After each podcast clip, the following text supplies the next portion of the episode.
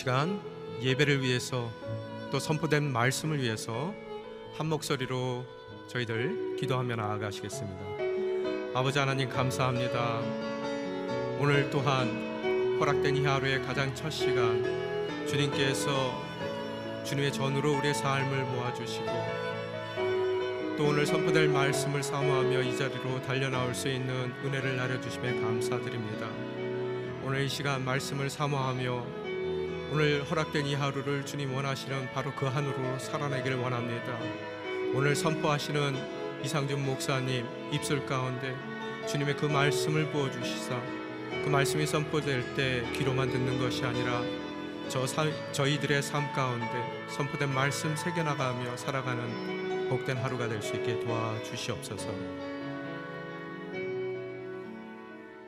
아버지 하나님 감사합니다. 허락된 이 하루 주님 원하시는 바로 그 하루로 살아내기를 원합니다. 예배자로서의 삶을 살아갈 수 있는 이 하루가 될 수 있도록 오늘 우리 삶 가운데 기준이 될 수 있는 주님의 말씀을 들을 수 있는 은혜를 나려 주시옵소서. 이 모든 말씀 우리 주 예수 그리스도 이름으로 기도드리옵나이다. 아멘. 오늘 허락하신 말씀은 로마서 9장 1절로부터 13절까지의 말씀입니다. 허락된 주님의 말씀 교독하겠습니다. 나는 그리스도 안에서 진실을 말하고 거짓말을 하지 않습니다. 내 양심이 성령 안에서 내게 이것을 증언합니다. 곧 내게 큰 근심이 있다는 것과 내 마음에 끊임없는 고통이 있다는 것입니다. 나는 내 형제 곧 육신을 따라 된 내 동족을 위해서라면 나 자신이 저주를 받아 그리스도에게서 끊어진다 할지라도 좋습니다. 내 동족은 이스라엘 사람입니다.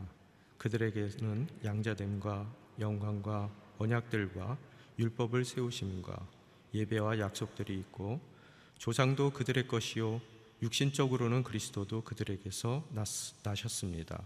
그분은 만물 위에 계시고 영원토록 찬양받으실 하나님이십니다. 아멘. 그러나 하나님의 말씀이 파기된 것 같지는 않습니다. 이스라엘에게서 난 사람들이라고 해서 다 이스라엘이 아니고 아브라함의 씨라고 해서 다 그의 자녀가 아니기 때문입니다. 오히려 이삭에게서 난 자라야 내 씨라고 불릴 것이다 라고 하셨습니다. 곧 육신의 자녀가 하나님의 자녀가 아니라 오직 약속의 자녀가 씨로 여김을 받는다는 것입니다. 약속의 말씀은 이것입니다. 내년 이맘때 내가 올 것이니 사라에게 아들이 있을 것이다. 그뿐이 아닙니다. 리브가가 또한 우리 조상 이삭 한 사람으로 인해 임신했는데 그 자식들이 아직 태어나지도 않고 또 어떤 선이나 악을 행하, 기도 전에 택하심을 따라 되는 하나님의 뜻이 행위로 인하여 인하지 않고 오직 부르신 분으로 인해 서게 하시려고 리브가에게 큰 자가 어린 자를 섬길 것이다라고 하셨습니다. 함께 읽겠습니다. 기록되기를 내가 야곱은 사랑하고 에서는 미워했다라고 한 것과 같습니다. 약속의 말씀을 이루는 하나님의 주권적 선택이라는 제목으로 이상준 목사님 말씀 전해 주시겠습니다.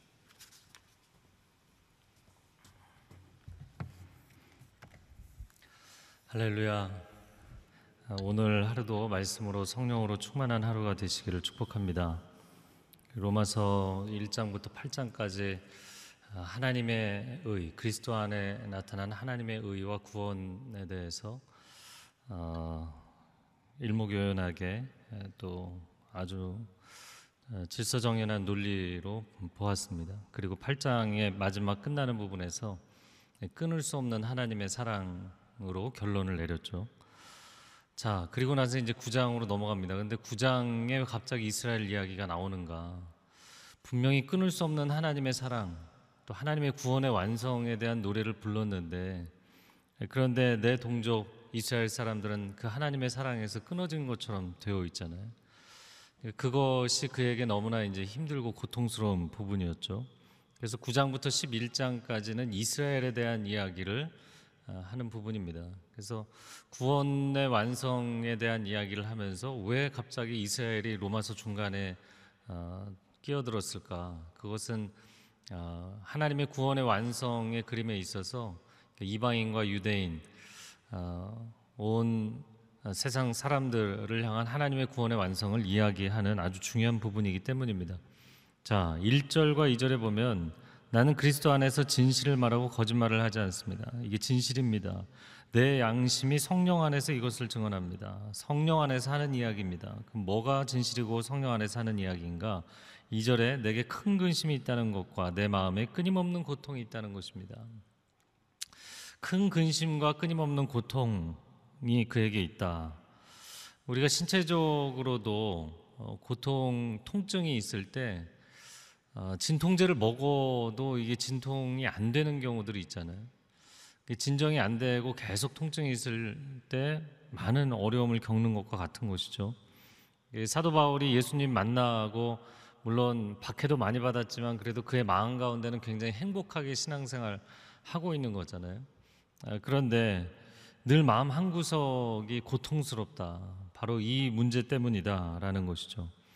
아, 그러면서 3절에 오늘 본문에서 이제 가장 중요한 아, 이야기를 합니다. 같이 읽어보겠습니다. 시작. 나는 내 형제 곧 육신을 따라 된 내 동족을 위해서라면 나 자신이 저주를 받아 그리스도에게서 끊어진다 할지라도 좋습니다. 뭐 이방인들을 포함해서 모두가 이 놀라운 하나님의 은혜와 구원의 복음을 누리고 있는데 내 동족 이스라엘은 누리지 못하고 있지 않느냐? 그럼 왜 누리지 못하느냐? 예수님이 약속된 메시아 사실 구약에서 뭐 창세기부터 말라기까지 계속 이야기하는 그 메시아에 대한 예언 바로 그 예언을 성취하신 분이 예수 그리스도이시라는 것을 받아들이지 않기 때문에 이 문제가 생긴 것이잖아요.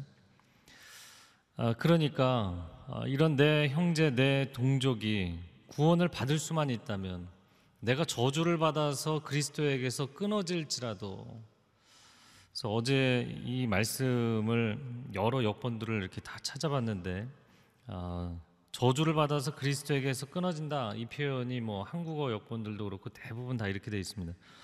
근데 원어상으로는 그리스도로부터 저주를 받는다 이렇게 돼 있어요. 그러니까 훨씬 더 이제 강력한 표현이죠. 아, 예수 그리스도께서는 마지막 심판주가 되실 줄로 믿습니다. 그런데 그 그리스도께서 나를 하나님의 사람으로 받아주시는 게 아니라 마지막 심판 때에서 나를 마냥 저주하셔서 내가 그분에게 거절을 당하고 내침을 당할지라도 그런 뜻이죠. 그런 한다 할지라도 내 동족 이스라엘이 구원을 받을 수만 있다면 나는 기꺼이 그것을 받아들이겠다. 여러분 지금 로마서 8장이 끝나면서 누가 우리를 대적하리요? 누가 우리를 고소하리요? 누가 우리를 정죄하리요? 누가 우리를 그리스도의 사랑에서 끊을 수 있으리요? 끊을 수 없다라는 이야기를 했잖아요. 근데 지금 본인은 그, 그 사랑에서 자기가 끊김을 당하고 버림을 당할지라도 이런 표현을 하고 있는 거예요. 그러니까 8장 마지막이 뭐 네 번을 반복하고 히브리 텍스트는 두 번을 반복하는 것으로 의미를 충분히 전달하잖아요. 세 번, 네 번을 반복하고 그 네 번째 끊을 수 없다는 것은 뭐 여러 가지 예를 들어서 수십 번을 반복한 거잖아요. 그러니까 뭐 강조의 강조를 거듭한 8장이 끝났는데 내가 그 사랑에서 끊어질지라도 이렇게 표현을 한 거예요. 그러니까 그 안에 얼마나 큰 고통이 있고 얼마나 큰 갈망이 있는지를 표현한 것이죠. 하나님 차라리 저를 버리십시오. 제 형제들을 제 동족들을 살려주십시오. 이런 간구가 있었던 것이죠.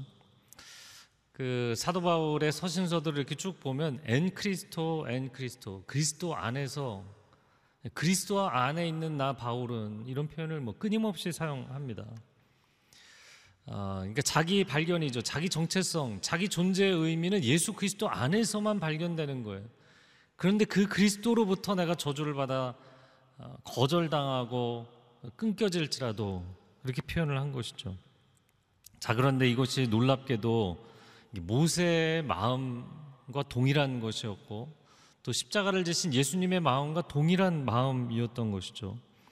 출애굽기 외우기도 쉬운데 32장 32절 출애굽기 32장이 어떤 사건이 있었죠? 시내산 앞에서 금송아지 우상을 세우고 완전히 엉망이 된 상태였잖아요.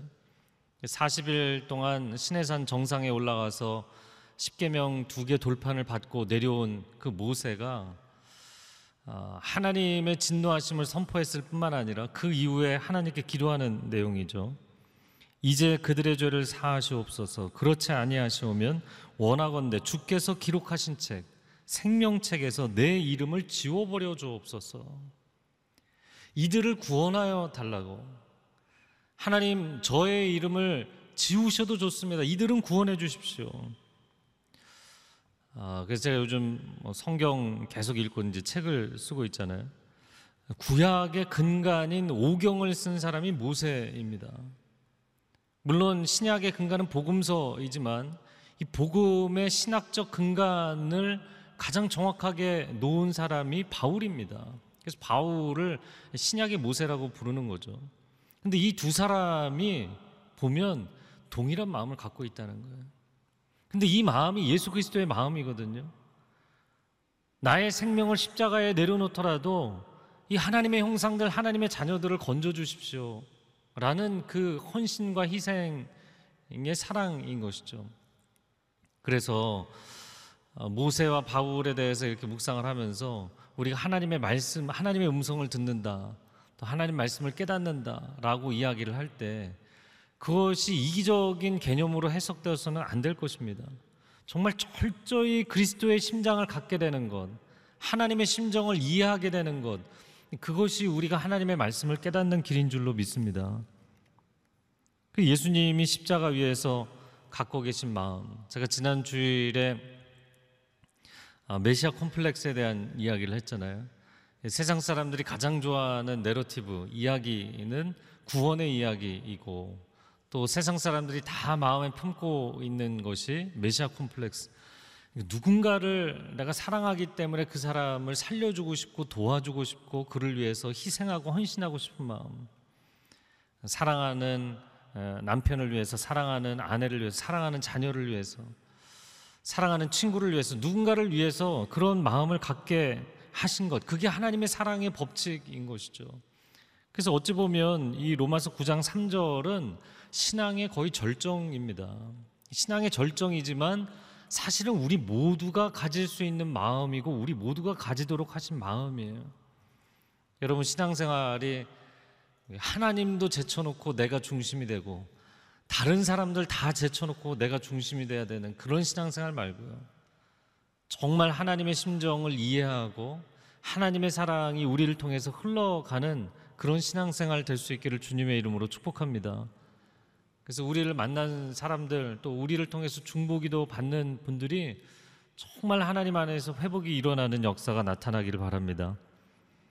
자, 그래서 자기 동족 이스라엘에 대해서 질문을 하는 거죠. 4절에 보니까 내 동족은 이스라엘 사람입니다. 그들에게는 양자됨, 하나님의 자녀됨이죠. 하나님의 백성됨과 자녀됨이 그들에게 있었고 영광, 어, 성전의 하나님의 임재의 영광 그리고 언약들 아브라함 언약, 뭐 다윗 언약 대표적이죠.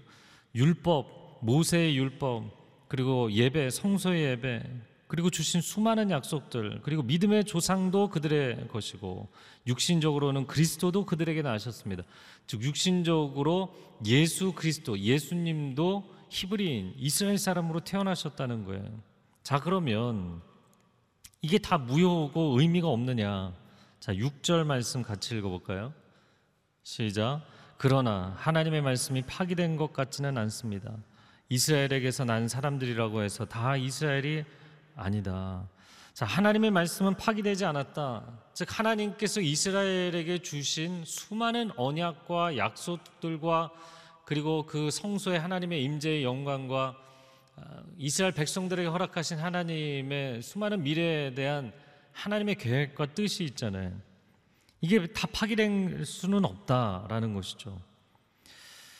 아, 자 이제 이제 9장부터 11장까지 계속 이스라엘에 대한 이야기를 보게 될 터인데 사실 로마서를 처음 접하는 사람들이라면 약간 생소할 수 있는 어, 사도 바울이 왜 복음의 이야기를 하다가 갑자기 곁길로 빠져서 이렇게 이스라엘을 옹호하는 이야기를 하는가 그런 생각을 하게 될 가능성이 크죠.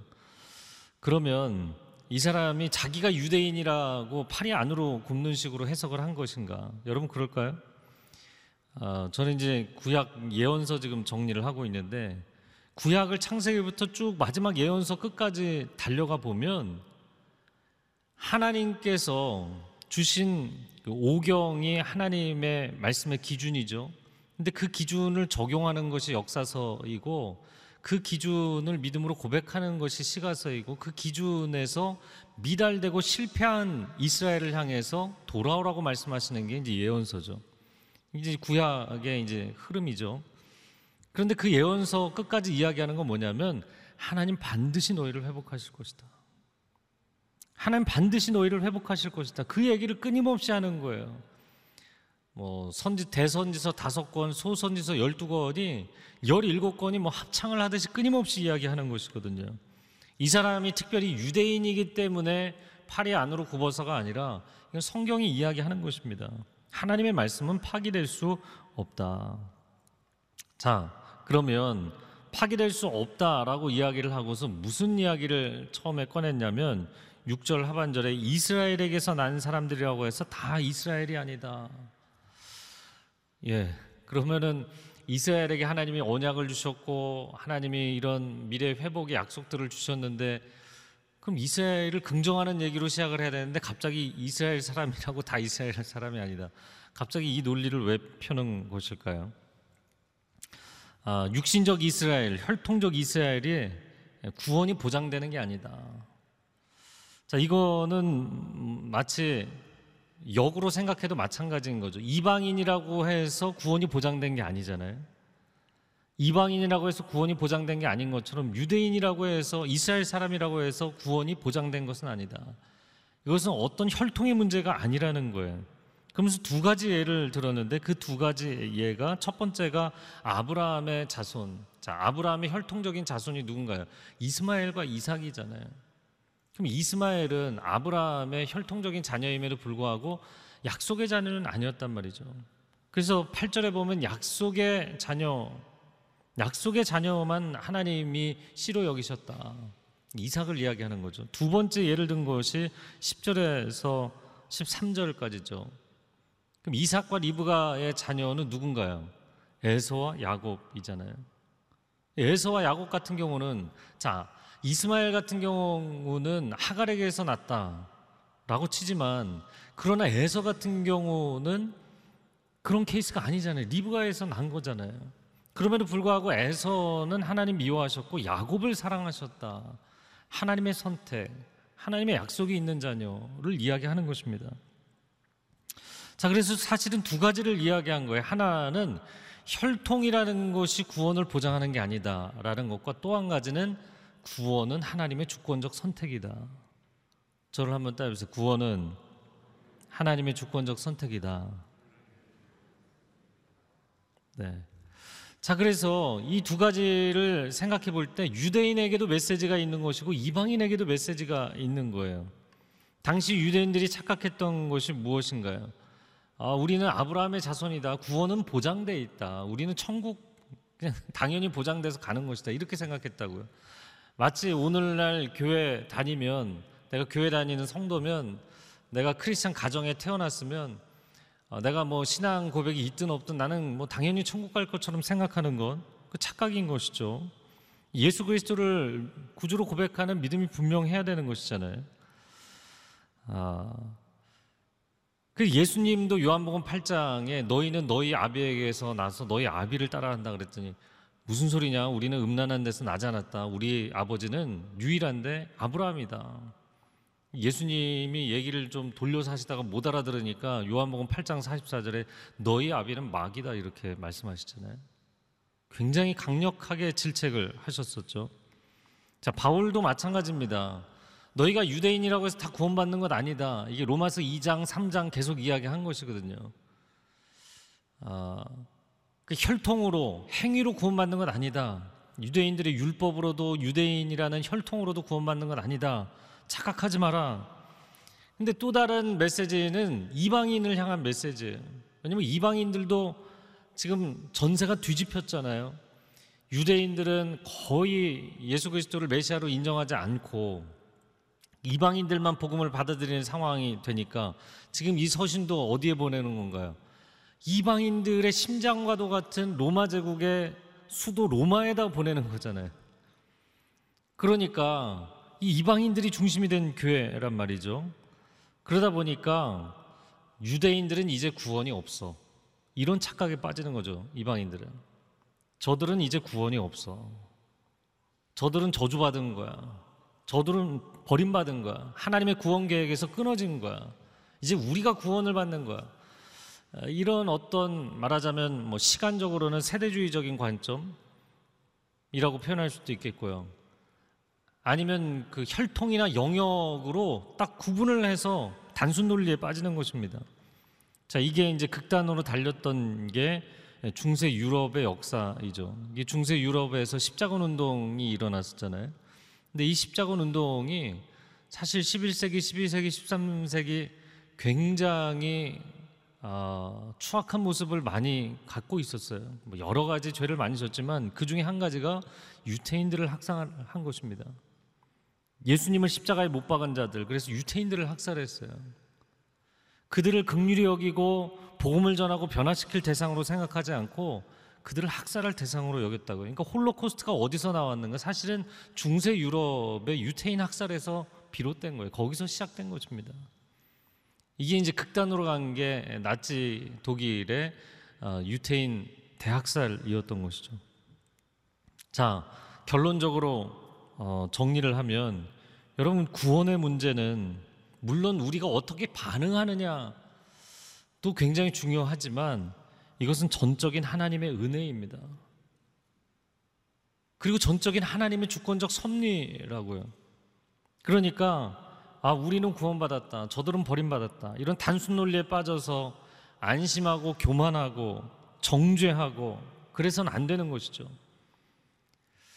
우리가 오늘날 신앙생활 하면서 어떻게 보면 정말 교회가 부흥하고 어, 하나님의 은혜가 충만할 때 한국 교회도 더 겸손했어야 되는 거죠.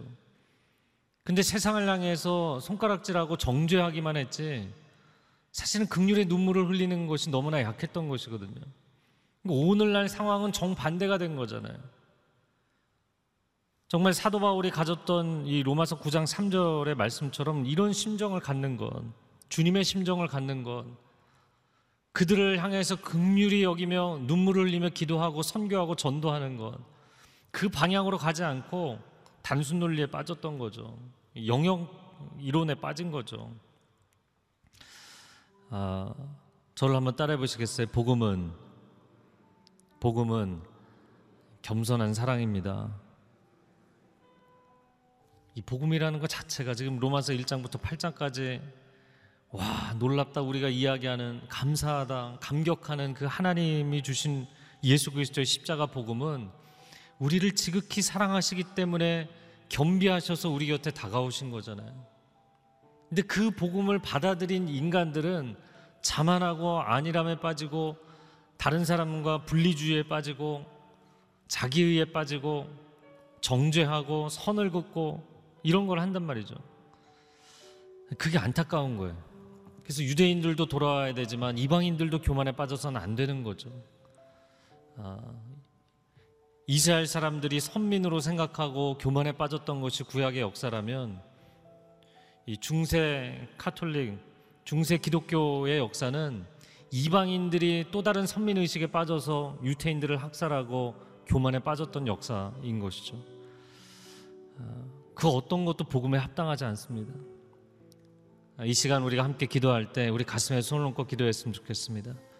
그리스도의 사랑이 우리 안에 충만케 하여 주옵시고 정말 이 복음을 하나님의 은혜로 받아들이고 감사함으로 평생을 감사함으로 감격하며 살아가는 은혜와 은총이 있게 하여 주시옵소서. 오늘 우리를 만나는 사람들이 우리를 통하여서 하나님의 은혜와 사랑을 경험하게 하여 주옵소서. 우리를 통하여 하나님의 은혜가 강물처럼 흘러가게 하여 주시옵소서. 축복의 통로로 살아가게 하여 주시옵소서. 주여 한번 외치고 통성으로 기도하겠습니다. 주여 오 사랑하는 주님 우리 한 사람 한 사람이 사도 바울 같은 심정 빚진 자의 심정, 은혜의 통로되는 심정을 갖게 하여 주시옵소서. 모세와 같은 심정, 겸손한 마음을 품게 하여 주옵소서. 내가 복음을 깨닫고 하나님의 말씀을 깨달았다고 주장하지만 얼마나 아니라고 교만하고 자만에 빠졌습니까? 하나님 회개하며 하나님 앞에 나아갑니다. 눈물을 잃어버렸고 사랑을 잃어버렸고 긍휼을 잃어버린 우리 자신을 회개하며 하나님 앞에 나아갑니다. 이 시대를 바라보며 우리 이웃들을 바라보며 아직도 하나님을 알지 못하는 우리 가족과 이웃과 친척들을 바라보며 하나님의 사랑이 강물처럼 흘러가게 하여 주옵소서. 하나님의 은혜가 강물처럼 흘러가게 하여 주옵소서. 예수 그리스도의 복음이 불처럼 바람처럼 성령의 역사를 땅에 흘러갈 수 있도록 주님 우리를 사용하여 주시옵소서. 주님 우리를 긍휼히 여겨 주옵소서. 유대인들이 선민 의식에 빠져 교만하여 그들이 하나님의 사명을 감당하지 못했던 것처럼 중세교회가 동일한 잘못을 반복한 것처럼 오늘날 교회가 반복하지 않도록 주님 우리를 불쌍히 여겨 주옵소서. 한국교회 어깨어 일어날지어다. 목회자들이여 성도들이 어깨어 일어날지어다. 하나님 교회가 안일함과 죄악과 교만에 빠지지 않도록 하나님 우리를 깨워 주시옵소서. 우리가 겸비하여서 하나님의 사랑이 통로되게 하여 주시고 복음의 통로 될 수 있도록 주님 역사하여 주시옵소서. 주님의 은혜와 사랑이 오늘도 우리를 통하여 온전히 흘러가게 하여 주시옵소서. 사랑하는 주님, 복음이 복음되게 하는 우리의 삶이 되기를 원합니다. 사도 바울의 마음이 정말 상상할 수 없을 만큼 이 놀라운 고백을 하나님 앞에 올려드릴 만큼 제가 버림을 받아도 차라리 좋습니다. 이 고백으로 복음 앞에 서고 하나님 앞에 서고 세상 앞에 섰던 것처럼 하나님 우리도 그러한 마음으로 평생을 하나님의 은혜의 통로, 사랑의 통로로 살아가게 하여 주옵소서. 자기 의에 빠져서 다른 사람을 정죄하고 하나님의 영역 안에 있지 않다고 하나님의 의의 영역 밖으로 벗어난 부분이 있다고 정죄하고 사람들을 교만한 마음으로 판단했던 모든 것들을 회개합니다. 오늘 나를 만나는 사람들마다 하나님의 회복과 치유를 경험하게 하여 주시옵소서. 그렇게 우리 한 사람 한 사람을 통하여 가정이 치유되고 회사가 치유되고 이 사회가 치유되는 역사를 경험하는 은혜가 있게 하여 주옵소서. 이제는 우리 주 예수 그리스도의 은혜와 하나님 아버지의 극진하신 사랑과 성령의 교통하심이 오늘 그리스도의 사랑을 우리의 심장 가운데 품고 살아가기를 소원하는 귀한 하나님의 백성들 위해 소중한 가정과 자녀들과 일터 위에 한국교회 위에 저 북녘 땅 위에 그리고 땅 끝에 죄복음 증거하는 귀한 선교사님들 위해 이제로부터 영원토록 함께하여 주시기를 간절히 축원하옵나이다. 아멘.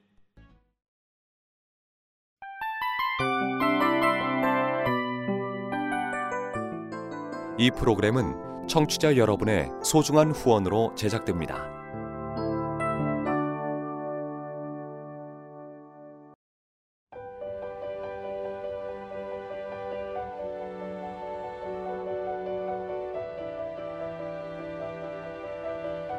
세상에는 수많은 교회들이 있지만 더 깊이 있는 말씀 강해를 찾기 위해 크기로만 교회를 선정하지 않습니다.